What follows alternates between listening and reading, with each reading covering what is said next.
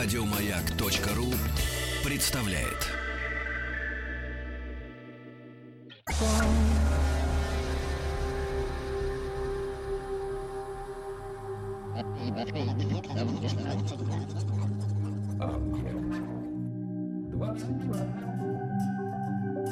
Объект 22.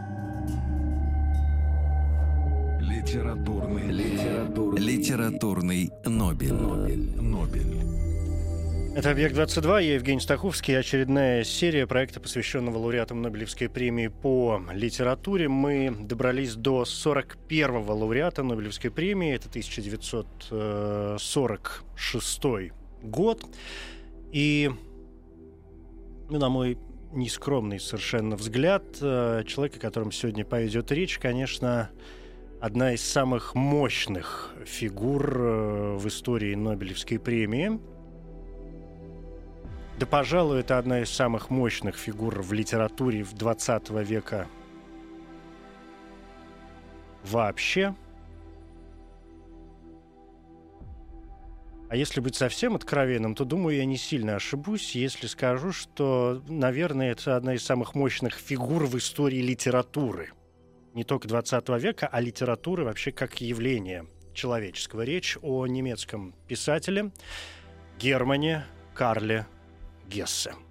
И здесь, как торжественно очень получилось.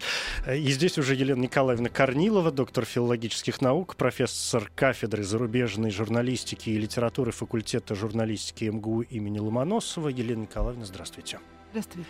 Да, спасибо, что нашли на меня время э, в очередной раз. Тем более, ну, Гессе огромная совершенно тема, сложная. Как... Я прям волнуюсь, честно вам хочу сказать. И, ну, будем как-то пытаться успевать эту махину в отведенное нам э, время, поэтому дайте сразу к делу. Давайте, конечно. И, я да. разделяю, в общем, ваше волнение, да. потому что, конечно, говорить о Гессе это большая ответственность. Это действительно один из э, самых интеллектуальных писателей XX века, по крайней мере. И это человек, который определил сегодняшнее наше мировоззрение во многих областях. И один из самых сильных писателей. Да, Ведь это... в литературе стиль очень важен. Это, конечно, это, конечно, потому что он был, конечно, человек, стремившийся к совершенству и достигавший ее во многих, его во многих случаях. Гетц родился 2 июля 1877 года в Кальве, Баден-Вюртемберг, Германская империя тогда еще. И я часто задаю этот вопрос, насколько биография писателя человека важна для того, чтобы мы понимали его творчество. Но мне кажется, это тот случай, когда его биография действительно крайне интересна его жизнь интересна. Да, действительно, вообще большинство произведений Гессе, они э, автобиографичные. Ну, надо сразу признаться, что писатель всегда черпает э, материал для своих романов из своей жизни. И нам кажется только, что он это все переосмысливает, переделывает, и это очень далеко. Но э, в литературоведении существовал вообще биографический метод, еще начиная со времен Сенбёва и с романтизма, когда можно было объяснить многие вещи, написанные писателем, именно из его личных впечатлений.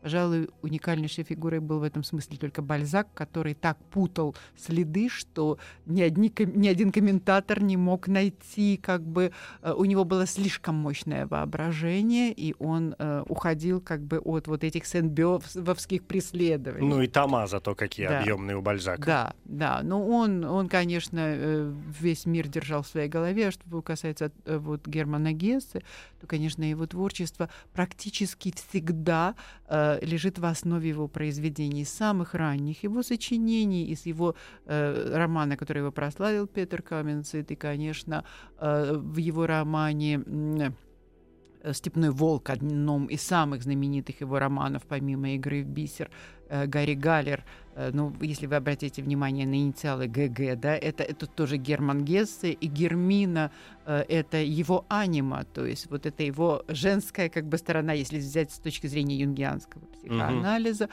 да, и герой, конечно же, э, игры в бисер Йозеф Кнехт тоже писан с Гессе, потому что все его герои в основном это люди э, интеллектуальные, это люди читающие много книг, имеющие предпочтения, гессовские предпочтения в области литературы, это люди, связанные с музыкальной культурой и, конечно, любящие Гайдна, Моцарта, да, Баха, то есть то, что любил сам. И чем сильна, Да. в общем, и Германия, Австрия, да, ну вот Да. эти все области, музыка-то академическая там ого-го. Ну да, да, вот это, конечно, очень важно для Гесса. Ну и потом надо сказать, что э, его внутренний мир, внутренний мир этого человека был настолько разнообразен и богат, и его интеллект был, охватывал такие объемы, что, в принципе, из его личности рождались многие герои и многие романы.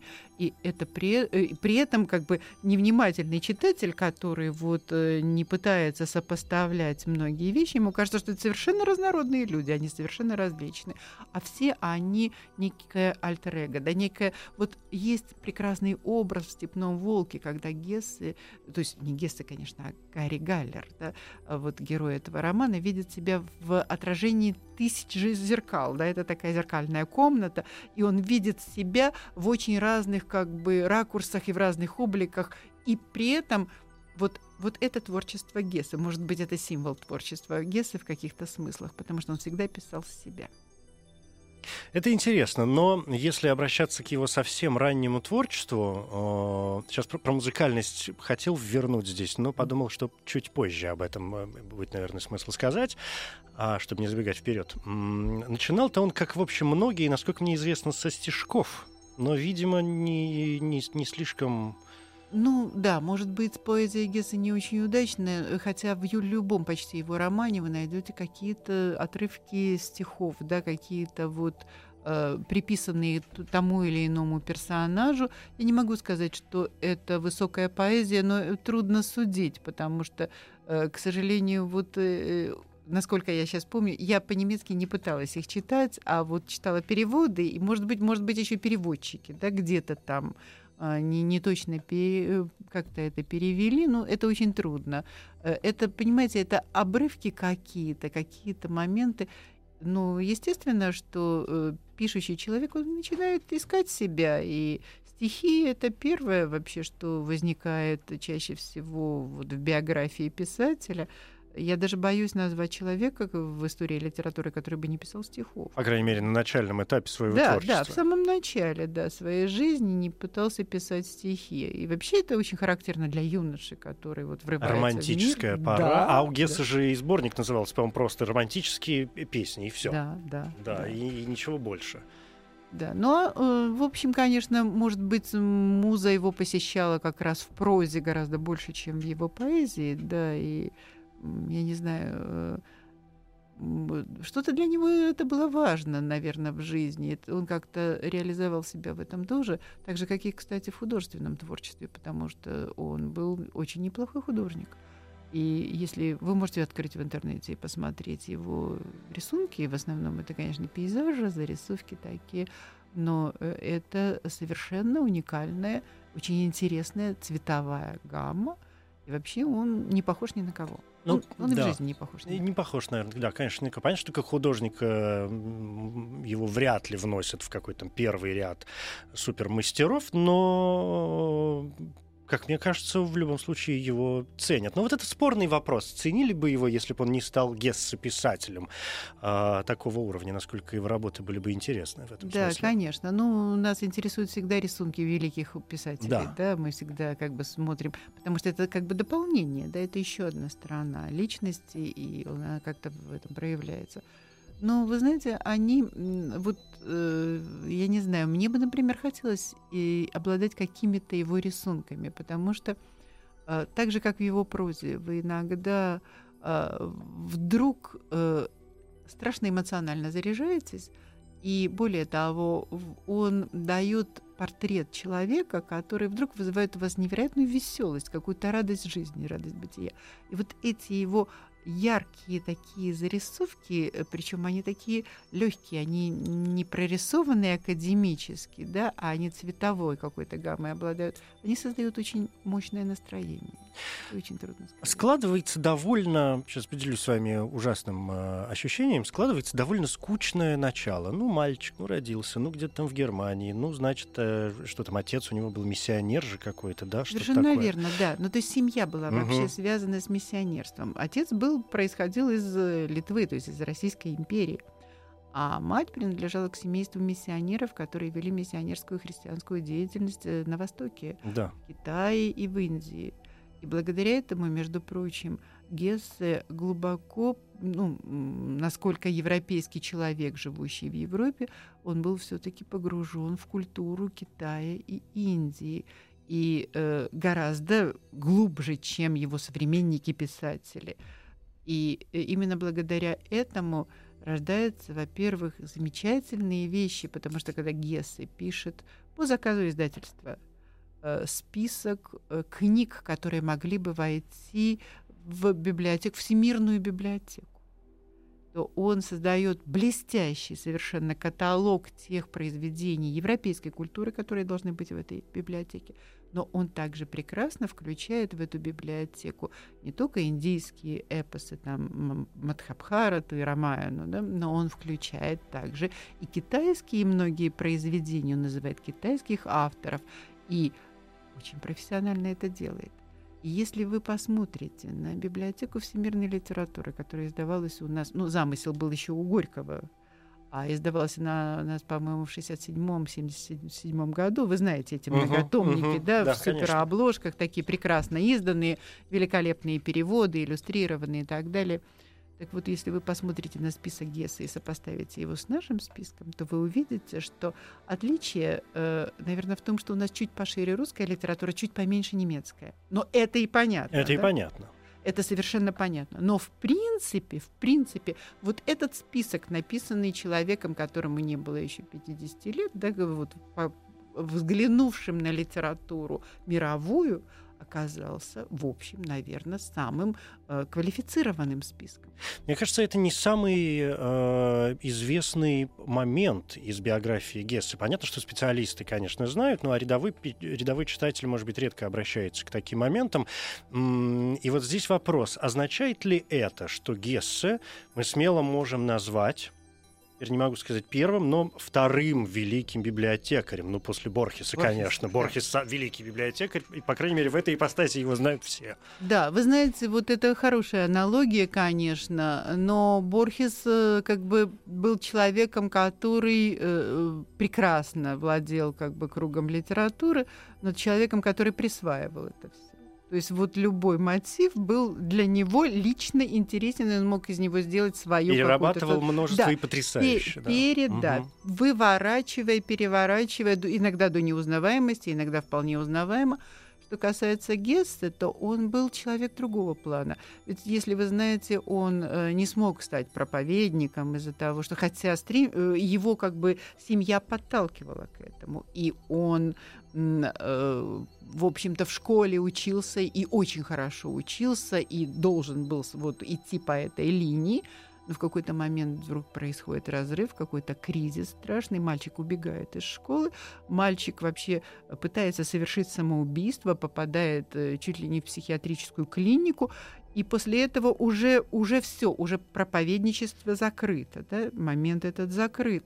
И дальше он начинает искать себя, работает где-то э, механиком э, с часовой мастерской. Потом он находит себя вдруг в книжной лавке. Он становится помощником продавца книжной лавки. И после этого, э, как бы потом, благодаря этой книжной лавке, он становится писателем. Но что интересно, почему я об этом заговорила? Во-первых, библиотека всемирной литературы, составленная Гессе, это э, свидетельство его интеллектуального развития, потрясающих, потрясающей эрудиции, потрясающей начитанности. Мы можем сказать, что он самоучка, по большому счету? Э, Вы знаете, ну, у него было базовое образование очень мощное. И домашнее, конечно, и связанное с Востоком, и с античностью, и с древней культурой. Он э, занимался классической литературой. И вообще, надо сказать, что у него, в общем-то, вот как, как его многие герои, да, люди, которые все время не только образовывались, но и искали особых профессоров, особые учебные заведения и так далее. Э, Я думаю, что у- он, конечно, во многом реализовывал себя сам, но если были возможности получить какое-то образование, какие-то консультации, и вообще он, он много говорил э, о своих героях, как они искали профессоров, да, особых учителей, учителей искали, и он всю жизнь этих учителей искал. А Тут далеко за примерами ходить не надо, уже первый его роман э, Петр Каменцин, да, тоже Ну, там, ну, да, главный- такой главный герой. прославившийся, Да, да, да. это не, не первое, конечно, его сочинение, ну да. Ну, как, как первая известная Да, его книга, хотя, да. по-моему, ее уже и в библиографиях пишут как первый роман, и, и, все.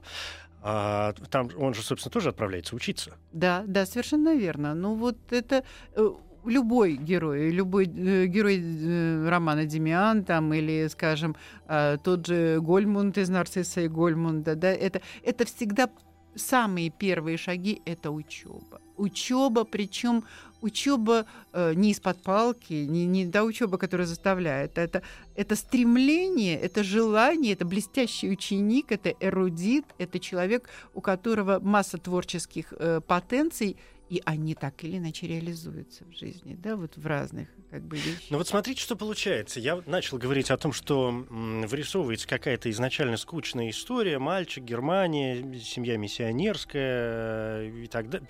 Стишки, первый сборник, романтические песни, роман, который, ну вот этот самый Петр выходит в 1904 Но году. тем не да. менее вызывает восторг, Восторг. считают ве- Вертером, да, Вертером Мгм. 20 века. Ну, то есть а ему 26, там, 27, 27 лет, вполне средний, нормальный возраст, такой ни, ни в одну, ни в другую сторону перекоса нет, нормальный возраст для э, начала, для, пер, для первой Да, хорошей книги, да, для да. писательства, да, то есть не в 15 и не в 55, чтобы Да. тоже сказали, что это вообще такое, почему вдруг человек на, в, как- в каком там возрасте что-то стал м, делать. Но, исходя из того, э, что вы сказали, из ваших комментариев, вот здесь ведь уже становится интересно. Потому что складывается ощущение от Гесса теперь сразу, что все это...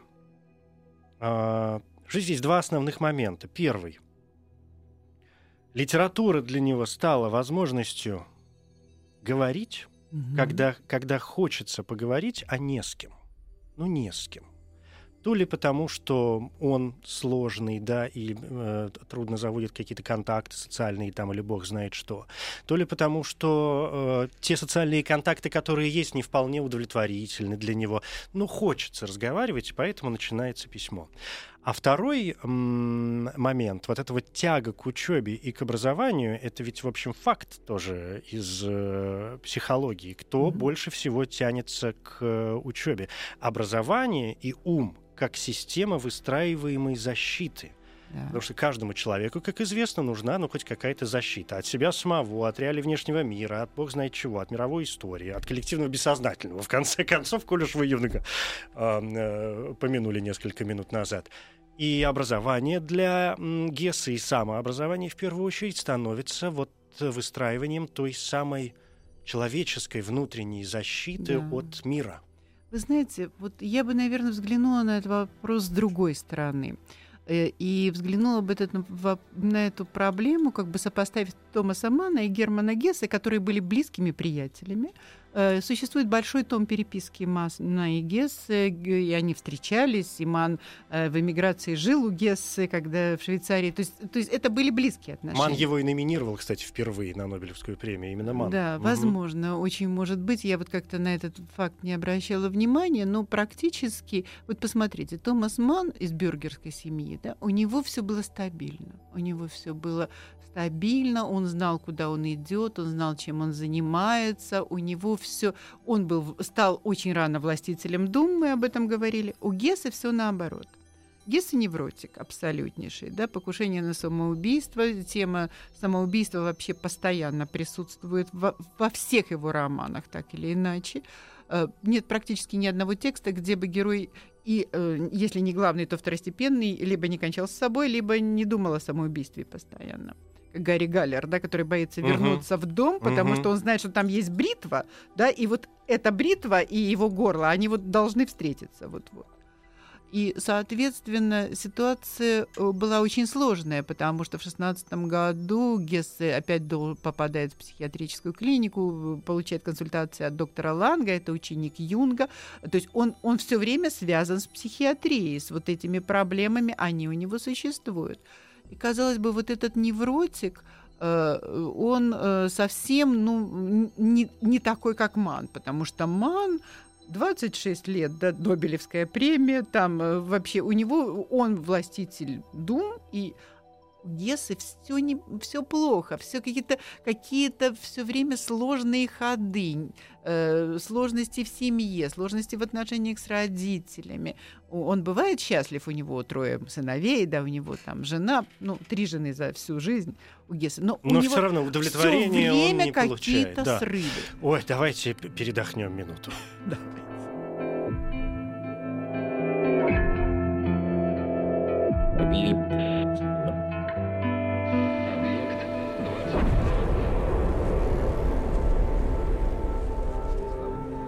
Объект 22.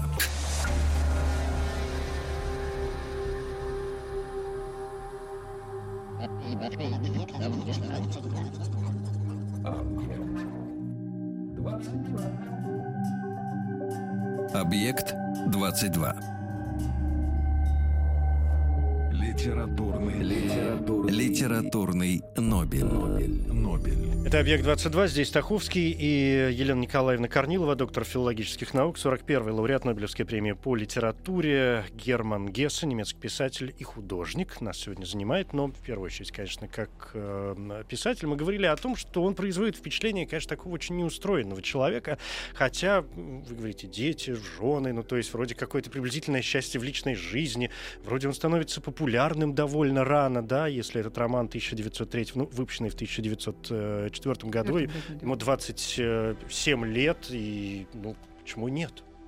Да, но вот дело в том, что э, Гессе, насколько мне представляется, он м, ощущает свою проповедническую функцию. То есть он об этом нигде не пишет, но он человек совершенно как бы связанный с нравственностью и с моралью, и он никогда не идет против себя.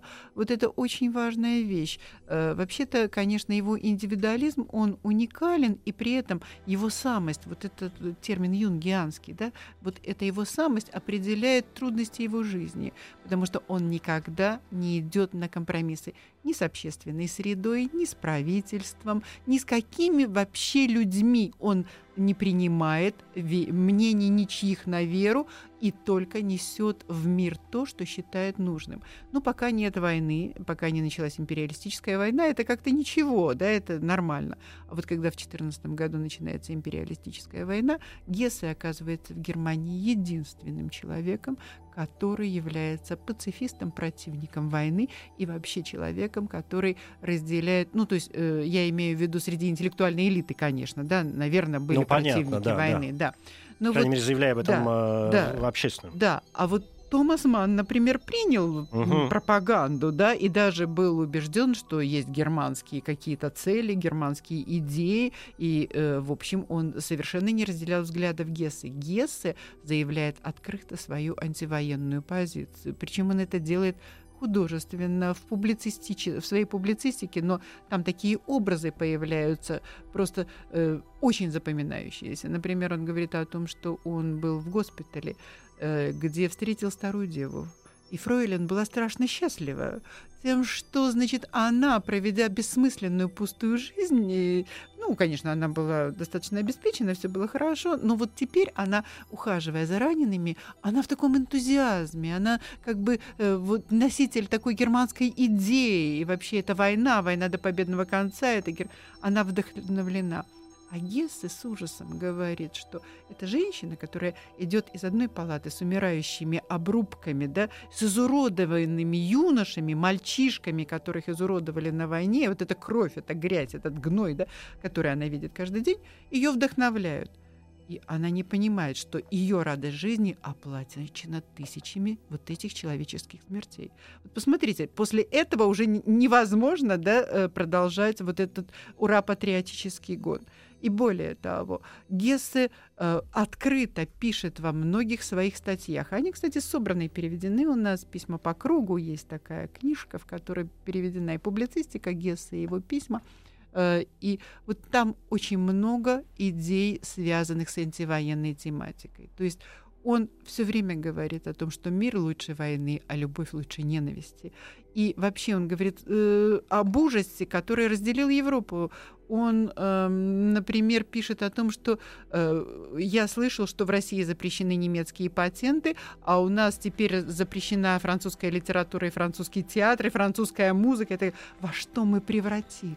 Да? Вот Война он... всех против всех. Да. Зачем? Зачем он говорит? Мы люди, вот этот космополитизм, вот этот э, абсолютнейшая толерантность, ну, на него обрушивается такая волна ненависти, и он эту волну ненависти пишет и в «Степном волке», он напишет во многих романах, ему присылают тонами письма людей, которые его ненавидят. Он отвечает студентам, которые его проклинают. Он говорит, он, э, студенты нашли в моей книге э, идеи, которые кажутся им непатриотичными. Они готовы меня уничтожить. Но вместо того, чтобы отложить эту книгу, они пишут мне письма ненависти. Почему они пишут? а потому что они видят, что в этих книгах содержится, кроме как бы антинемецких идей, ну, на самом деле, пацифистских идей, там содержится еще что-то притягательное, нечто такое, что нельзя просто отмести, да, нельзя отбросить. То есть он уже прекрасно понимает свою функцию, да и понимает, что его перо очень мощное. И, э, пожалуй, единственным человеком, который откликается на него и поддерживает его, оказывается Ромен Ролан. А потом еще и Цвейк. Да? И вот, вот создается вот эта коалиция. Вот, вот Цвейк-то плохо кончил. Ну, что сказать? Ну, да. понимаете, да. Но вот оказалось, что все-таки в Европе есть разумные люди. И Гессе был один из первых. И его либеральные идеи, которые вы можете найти как раз в его публицистике и в его литературной критике, а он просто зарабатывал этим на жизнь. А, вот, вот эти либеральные идеи сегодня Пожалуй, это основа для всего европейского либерализма. И когда у нас началась перестройка и появились как бы интеллектуалы, которые произносили очень громкие фразы о том, как должно быть, мы удивлялись, насколько они как бы эрудированы, образованы. А когда читаешь эту книжечку «Письма по кругу», вдруг понимаешь, откуда идейки-то пришли. И что интересно, что э, Гессе высказал их такое количество, что можно просто любого политического деятеля поймать за руку, сказать, а вот это вот отсюда, господин мой. Вот, вот в чем как бы уникальность этого человека. Естественно, вот эта неустроенность, да, эти метания, потому что его преследуют, преследуют официально, э, его преследуют, соответственно, значит, идеологи, профессора, которые все э, поддерживают эту политику, эту пропаганду. И даже многие друзья от него отказываются, отворачиваются, как бы, да, и считают, что даже зазорным, что они с ним были знакомы. При том, что он не совершает ровным счетом никаких подлостей. Но он вообще смотрит на мир объективно. Он, например, оценивает Брестский мир и говорит, посмотрите на русских. Э, они э, оказались, вот эти, эти востой, это э, как бы азиатская культура, оказалась гораздо разумнее нас. Они показали нам пример. Почему никто не последовал их примеру? С Брестским миром они отложили оружие и сказали, нет, мы прекращаем эту бой. И он прекрасно понимает, кто за что дерется, э, почему эти несчастные люди гибнут на фронтах и что, как бы, ничего им это не принесет. Более того, он пишет даже министру письмо и говорит, что вы же прекрасно понимаете, что полгода войны э, стоят гораздо дороже, чем все те э, как бы завоевания, которые мы получим даже в результате победы. Прекратите это. Если бы вы были порядочный человек и не боялись бы потерять свое место, то вы бы давно сделали так, чтобы эта война была прекратена. Ну, он выступает, да, выступает, конечно, за прекращение войны, это все понятно, и с моей точки зрения в этом как раз и заключается истинный э, патриотизм, да, а, да, а не вот да. тот ура-патриотизм, о котором да. вы сказали, что мы сейчас тут все, мы сейчас тут везде. А, Брестский мир очень сложная тема, я бы сейчас не хотел в нее, да, конечно, в нее уходить, нет, да, я просто но говорю, раз, что они что вспомнили... с другой стороны как бы смотрят. Да, да ну, вот посмотрел со своей стороны, потому что для России это Брестский мир, в общем... Ну, понятно, да, понятно. Да, да, да. Не ну, до того уже было, вон ну, тебе и революция, и все на свете. Да. Ну, ладно, движемся дальше. В общем, какой-то образ человека, конечно, э, нарисован. Что происходит? Э, здесь опять два момента. Что-то у меня все раздваивается. Видимо, как у Гесса у меня все в разные стороны. Все бисер какой-то понесся. Он ведь уезжает в Швейцарию.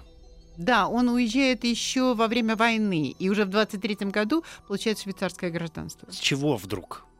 Уезж- Почему? Это связано именно с какими-то А вот это, военными действиями? я думаю, да, это было связано с э, империалистической войной, хотя, конечно, пишет он только для немцев, и печатается он только в немецких газетах в основном, и критику свою, и, собственно, все деньги, все авуары у него в Германии, соответственно, и когда уже во времена Гитлера к нему обращаются с требованием подтвердить свое арийское происхождение, он отвечает очень редко, он говорит, я швейцарский гражданин, И как бы и, э, в общем, меня совершенно не интересует вот, вот этот ваш бред весь, который существует в вашей пропаганде. А, резко очень от- э, отвечает, но он ведь понимает, что он потеряет, во-первых, своих читателей, это раз, он потеряет э, возможность публиковаться, то есть он потеряет просто финансовую основу своей жизни. И тем не менее он не идет на компромисс. Вот это его проповедническая сущность, вот внутренняя. Э, То есть он, знаете, э, вот как некогда Пушкин говорил, да, э, лишь божественный глагол до слуха чуткого коснется, да, вот, вот только Бог диктует поэту его э, как бы темы. Никто другой не может. И Гессе всю жизнь следует только этому принципу.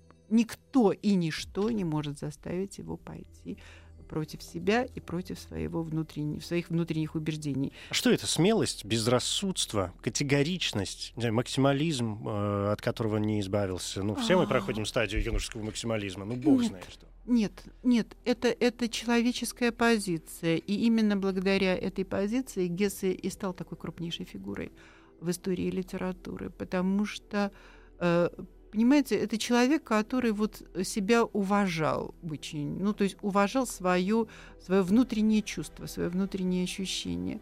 Именно поэтому он писал уникальные романы. И те романы, которые вдруг э, производили невероятное впечатление. Причем даже иногда не в Германии. Вот он написал, допустим, Сидхартху, да, который как-то так не очень заметно про- прозвучал в Германии. А слава Гессе пришла из-за океана, из Америки, потому что буддистские идеи и вообще э, вот этот э, этот способ бытия, да, который описан в гессовской Сиддхархе, ну, все строится, конечно, на буддистской модели, на буддистской мифологии, на э, вот, э, знаниях Гессы Востока.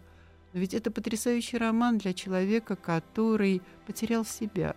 И он ищет и не может найти себя, да, и мечется. Но прочитайте этот роман, и я думаю, вы вдруг увидите свет в конце туннеля, вы поймете, как надо жить и как надо дышать, да, и вообще это, это такое, такая радость бытия. Не, я не знаю ни одного человека, который взял бы Сиддхартху, прочитал и сказал, что это дурно, да, это неинтересный роман, потому что это вот та литература, которая помогает жить.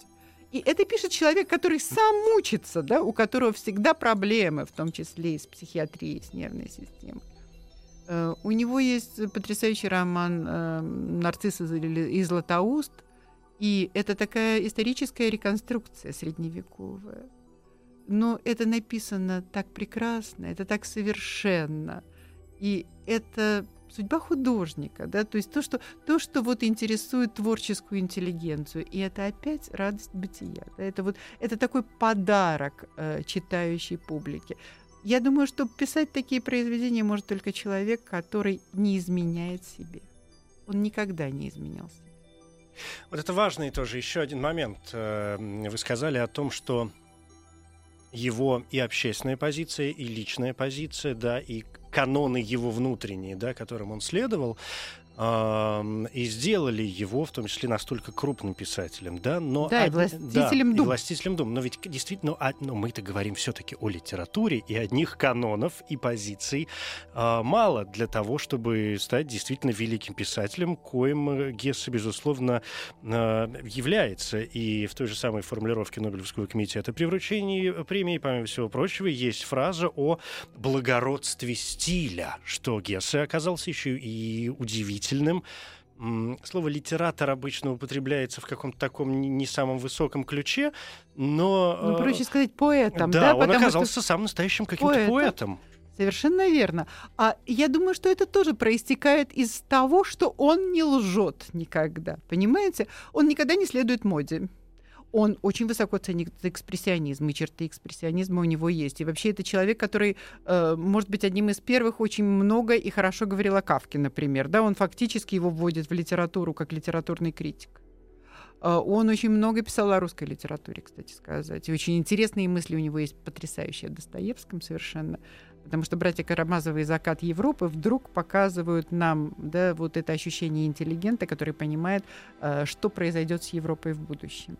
Он видит Достоевского наравне со Шпенглером, да, властителем дум и так далее. И вот его стиль, он, конечно, совершенно его собственный, уникальный, вот про стиль нам, конечно, придется поговорить немножечко отдельно, в особенности затронув э, вопрос, разумеется, языка, на котором он писал, и, и переводов, но об этом через мгновение. Литературный, литературный, Литературный Нобель. Нобель. Нобель.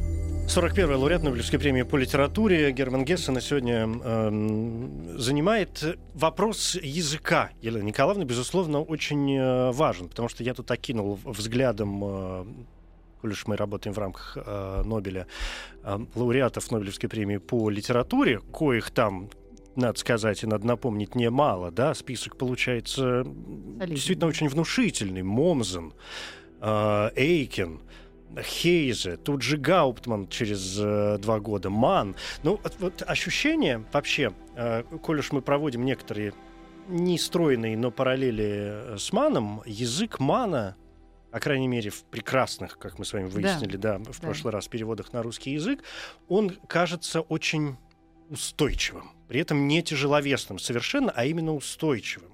Не в смысле сказал, как отрезал, а идя по этим кочкам литературным, не, нет никакого страха провалиться никуда совершенно. То есть такое ощущение, ну, у меня во всяком случае, что где-то надо мной витает вот эта вот невидимая ангельская рука, которая чуть что все равно тебя подхватит сейчас и вытащит. Вот такое у меня ощущение от э, текстов Мана. Что с э, Гессе, по вашему мнению? Ну, что касается и, собственно, и Манна, и Гессе, то, конечно, они наследники великой немецкой культуры. И э, мы не случайно говорили об интеллектуализме э, Гессе и о том, что он знаток, блестящий знаток немецкой литературы. То есть фактически у него есть великолепные образцы. Он, конечно, не стилизатор, но он очень хорошо знает, что такое хороший стиль. Да?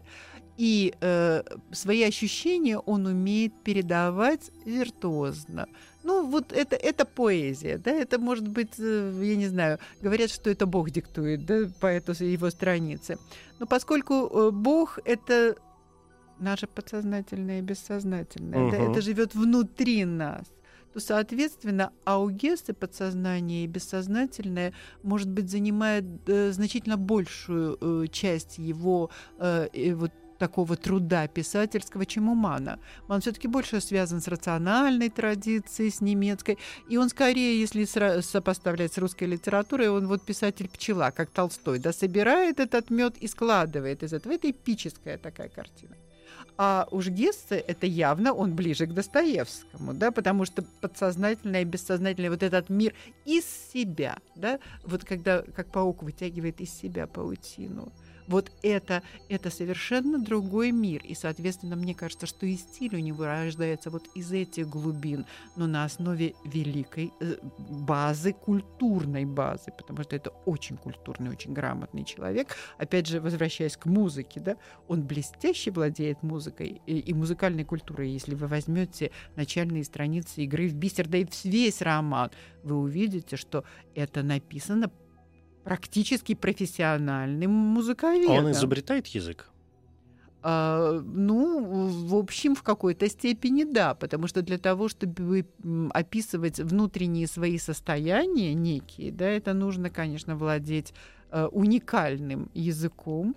И э, во многом здесь, кстати, его знакомство и с доктором Юнгом, и с его трудами, личные общения, и вообще э, вот эти связи с э, научной элитой, у него присутствует. Он ведь э, любопытно, что в список э, литературных памятников он включает не только литературную, философские труды Ницше, Шпенглер, э, соответственно, Шеллинг и так далее, да, Шопенгауэр. это- Безусловно, да. да, это вот этот круг, то есть он э, виртуозно владеет немецкой словесностью не только литературой, но и философской немецкой словесностью, и научной, и поэтому вот это рождается, вы понимаете, да, что стиль рождается на пике культуры настоящей, а Гессе, несомненно, находится на этом пике. Опять же, он бесконечно продолжает само, самообразовываться. Да. А, в само, а вот в этом слове, в русском языке, кстати, ведь можно найти, сейчас я его сказал, потому что в нем же несколько смыслов. Э, самообразование как, как момент там, обучения да, чему-то, а и, вопрос самообразовываться — это бесконечное м, рождение и выстраивание новых и новых э, слоев. Да, конечно, это развитие Бесконечное интеллекта почкование вот это. Да, да, но вот именно вот это проникновение в глубины собственного «я», созерцание, вы увидите, что это одно из ключевых слов, кстати, в романах Гесса «Созерцание». Вот это созерцание, которое идет от традиции немецкой литературы, а в частности, романтической литературы, опять Навалис возникает, да? И вот этот, это широчайшая эрудиция, потому что в начале э, романа «Игра в бисер» он описывает как бы предшественников вот этой традиции, начиная с Платона, с музыки сфер платоновских, да, и с Пи- с Пифагора, пардон, с Пифагора, потом Платона, потом, соответственно, значит, соединение математики и музыки через э, средневековых мистиков, э, через Николая Кузанского, через китайскую литературу, трактат о музыке, он приводит китайский трактат о музыке э, с очень интересными мыслями и так далее, через э, романтическую традицию. То есть фактически у нас такая длинная история мировой культуры. Ну вот смотрите, что начале в, этом, в этой связи получается. А, У нас, конечно, заканчивается смертельно все время, но я не могу вас не попросить немножко задержаться, чтобы мы смогли с вами хотя бы чуть-чуть попытаться ну, молю, немножечко разобрать любую книгу э, Гесса на ваш выбор, какую захотите, ну, чтобы чуть-чуть в ней э, найти, может быть, какой-то пласт, который вдруг кому-то неизвестен. А, а вот в эти 30 секунд что русские переводы? Русские переводы, в общем, довольно качественные, потому что у нас переводил и Аверинцев, и Сидельник, и Апт, и так далее. То есть э, Ну, профессионалы. Профессионалы, да. Э, И э, согласитесь, что Сергей Сергеевич Аверинцев, который был человек, очень высоко ценящий свой труд, конечно, и вообще интеллектуал высокого ранга, он бы, бог знает, что переводить не стал. Ну да. Хочется в это верить, во Да. всяком случае. Да, он переводил Гессе с большим наслаждением, причем переводил уникально. Ну, вообще очень хорошие переводы. То есть можно довериться и спокойно читать в русском языке, не боясь, что ой, как много я потерял. Ну, вы знаете, сейчас существует, по-моему, уже очень большое количество переводов из Гесса, и каждый раз появляются новые какие-то. а, то есть нужно быть аккуратным при этом, да. Да, Все, я вас понял. доверяют. Хорошо, давайте передохнем еще раз и об одном из романов.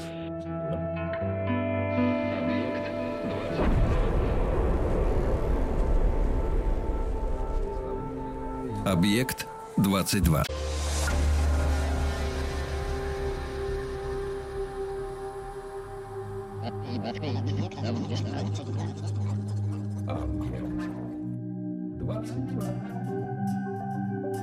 Объект 22. Литературный. Литературный. Литературный Нобель. Нобель. Нобель. Это «Объект-22», я Евгений Стаховский, здесь Елена Николаевна Корнилова, доктор филологических наук. Э, Герман Гессе, немецкий писатель, на сегодня занимается, 41-й лауреат Нобелевской премии по литературе. Э, У нас есть немножко времени, и я, конечно, очень попрошу вас, Елена Николаевна, ну, на ваш выбор одну из книг э, Гесса, о которой, может быть, действительно, на ваш взгляд, стоит сказать немножко больше вот тех наших ощущений, которыми мы сегодня поделились относительно Гесса. Вы знаете, ну, если нам мой выбор, я бы, конечно, выбрала «Степной волк» э, Гессы, который роман потрясающий, и, может быть, для тех, кто интересуется психоанализом, это, конечно, уникальная иллюстрация к юнгианским идеям. Э, И вообще, если вы хотите понять, ш- кто такой был Гессе и что это был за человек, то читайте роман «Степной волк». Но мне кажется, что вот для э, слушателей было бы интереснее говорить о романе «Игра в бисер». Последнее.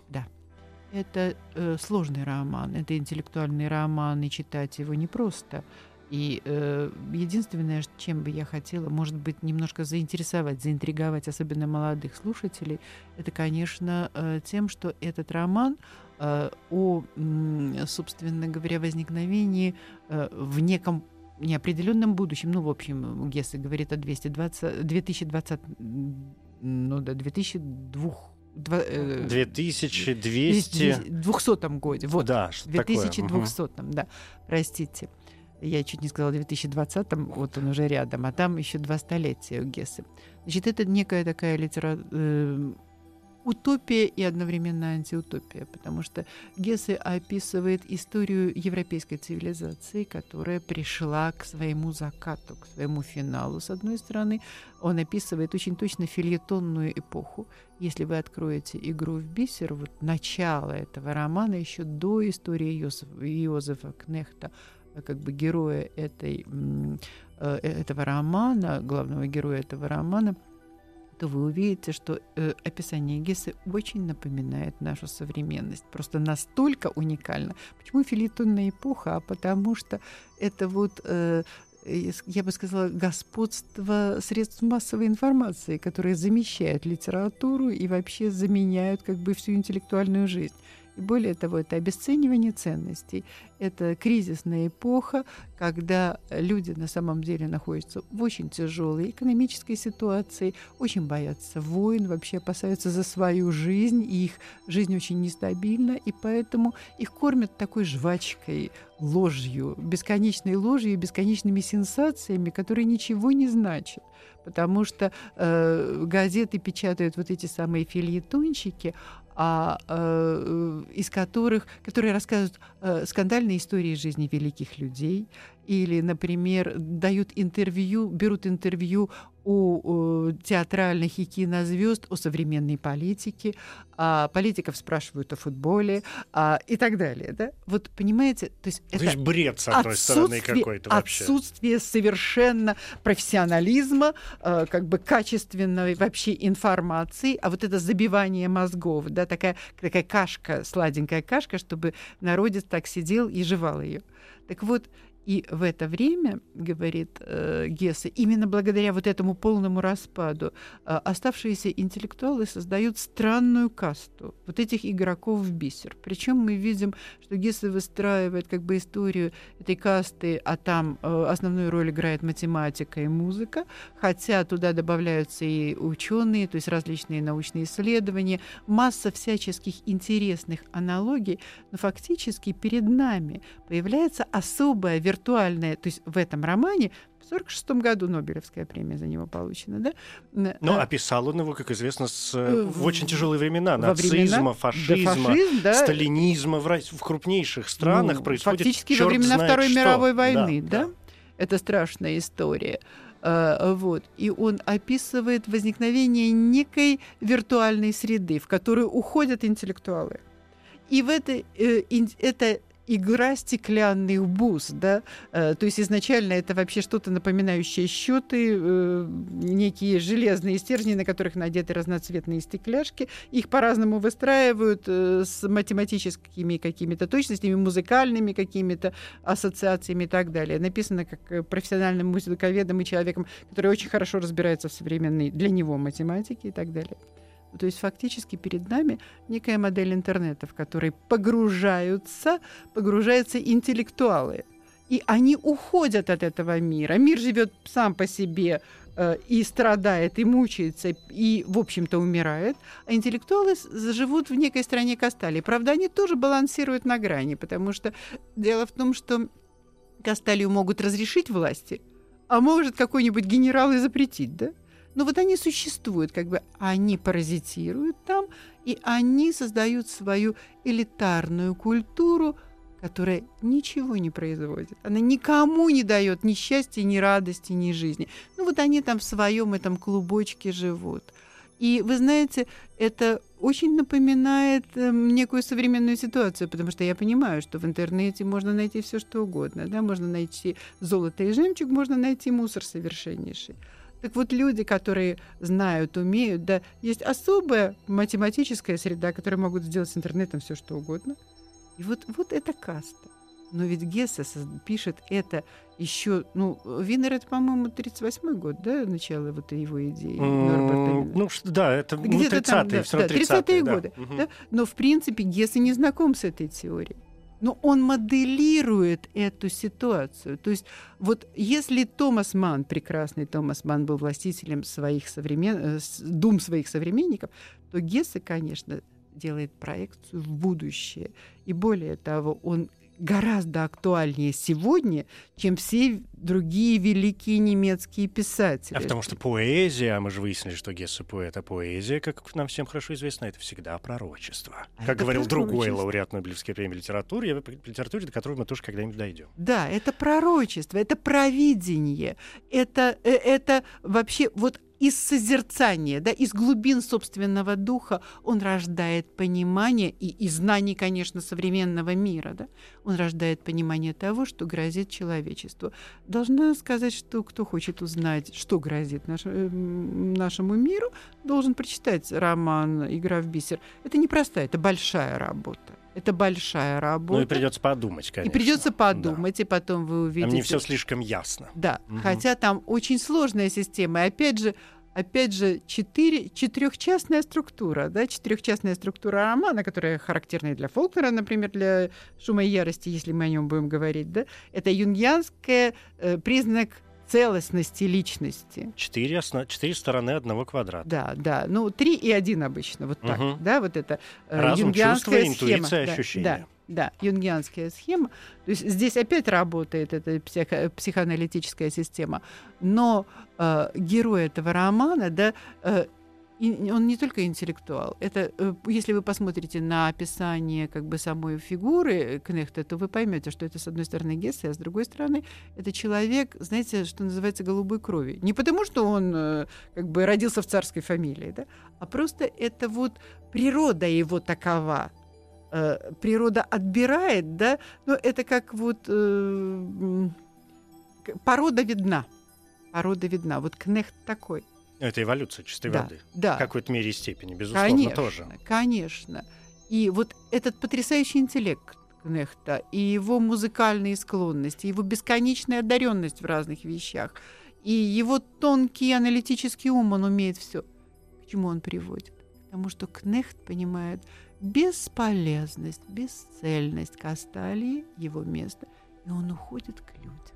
Ну все, не рассказывайте все до конца. Я не рассказываю. Да, наверняка же Он есть. уходит да. А там из этого. еще кое-что Значит, есть. значит, наверное, вот эта виртуальная среда, да, в которой существует э, кастальская высокая культура, она э, не может быть единственным местом для жизни интеллекта. У меня один вопрос э, такой уже напоследок к вам по поводу игры в бисер. Э, почему музыка оказалась так важна для него здесь, как вы думаете? Ну, музыка для него вообще очень многое определяет. Ну, вот в, в «Степном сказали, волке» да. тоже, да. Угу. В «Степном волке» тоже музыка как бы замещается. Это традиция, конечно, немецкой культуры. Кстати, Гессе играл на скрипке и был музыкантом, и умел, и большим ценителем музыки. Но э, это вообще традиция немецкой культуры. Если вы возьмете э, романтическую поэзию, то вы увидите, какое место там занимает музыка, какая, какое место занимает музыка у Мана – и в «Докторе Фаустусе», кстати, любопытно, что когда Ман прочитал «Игру в бисер», он охнул, он сказал, боже мой, мы шли параллельно, да, потому что мы оба создавали выдуманные биографии доктора э, э Адриана Ливеркюрна, да, композитора, и вот Кнехта, мы оба э, моделировали ироническую среду современной культуры и показывали ее, да, и фактически замыслы очень похожи, хотя они реализованы по-разному. Ну, Ман, конечно, сказал, что его финал более действенный, ну, понятно, да, но, в принципе, Ман, конечно, э, видимо, не совсем представлял ту проекцию, которую вот видел Гесс. Э, из своего времени ему это было не видно. А вот Гесса было видно. В этом есть что-то вагнерианское, его знаменитые философские э, работы о соединении поэзии и музыки, о том, что одно буквально-таки оплодотворяет другое. И вот, видимо, здесь оно каким-то образом находит отголоски вот тех идей э, Вагнера там, за, Ну, за, за сто сказать, лет до, да, до- да. до- до Вагнер этих играет большую роль в, в произведениях Мана, но Гессе не поклонник Вагнера. Но тем не менее, Вагнер, Да. Ваг- он, Вагнер, он мог да. быть не поклонником Вагнера, может быть, в музыкальном смысле, но Вагнер как философ, Как а философ, Вагнер, да. безусловно, является философом, вполне мог э, привлекать э, внимание образованного Но человека. это центральная как бы часть романтической Да. вообще культуры немецкой Вагнер. Без Конечно, Вагнера, конечно, очень конечно. трудно представить. Елена Николаевна, э, «Игра в бисер» — последнее крупное произведение Германа Гесса. Он написан в 1943 году. После этого Гесс прожил еще достаточно много. Он умер в 1962 году. То есть он 20 лет, за 20 лет не написал ни одного романа. Ну, какие-то там вещи, конечно, были. Как вы думаете, почему? Это очень сложный ответ, но я думаю, что вот в своем последнем романе он сказал практически все про европейскую культуру, и больше он об этом говорить не хотел. То есть эта культура, на его взгляд, просто выродилась и умерла. И о чем вообще говорить? Да, вот, вот мне кажется, что это был акт какой-то, э, какого-то отчаяния. И опять же, я еще раз повторюсь, что он никогда не шел против своей личности, против своих внутренних э, порывов.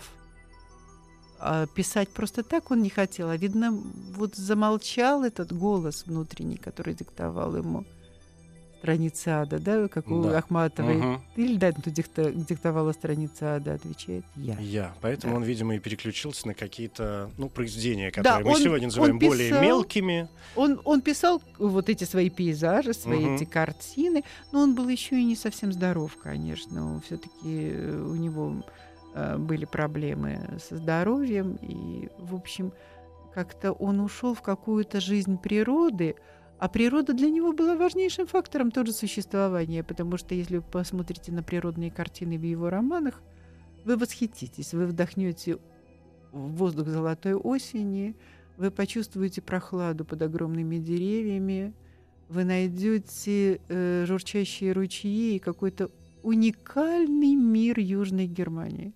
Он его так любит, и он так о нем пишет. Елена Николаевна Корнилова, доктор филологических наук, профессор кафедры зарубежной журналистики и литературы факультета журналистики МГУ имени Ломоносова. Спасибо. Спасибо, Спасибо. вам. Литературный, литературный, Литературный Нобель. Нобель, Нобель.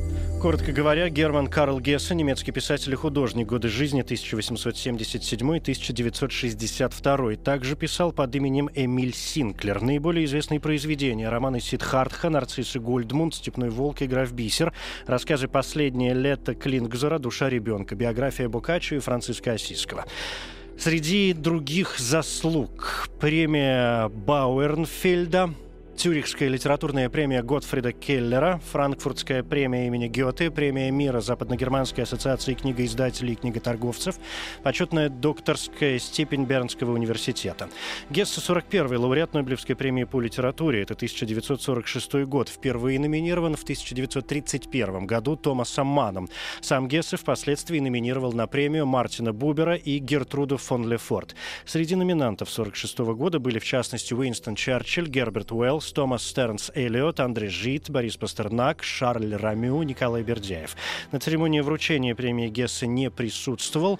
Премия Герману Гессе вручена с формулировкой «За вдохновенные произведения, выросшие из дерзости и проникновенности, которые служат примером классических гуманистических идеалов и благородства стиля».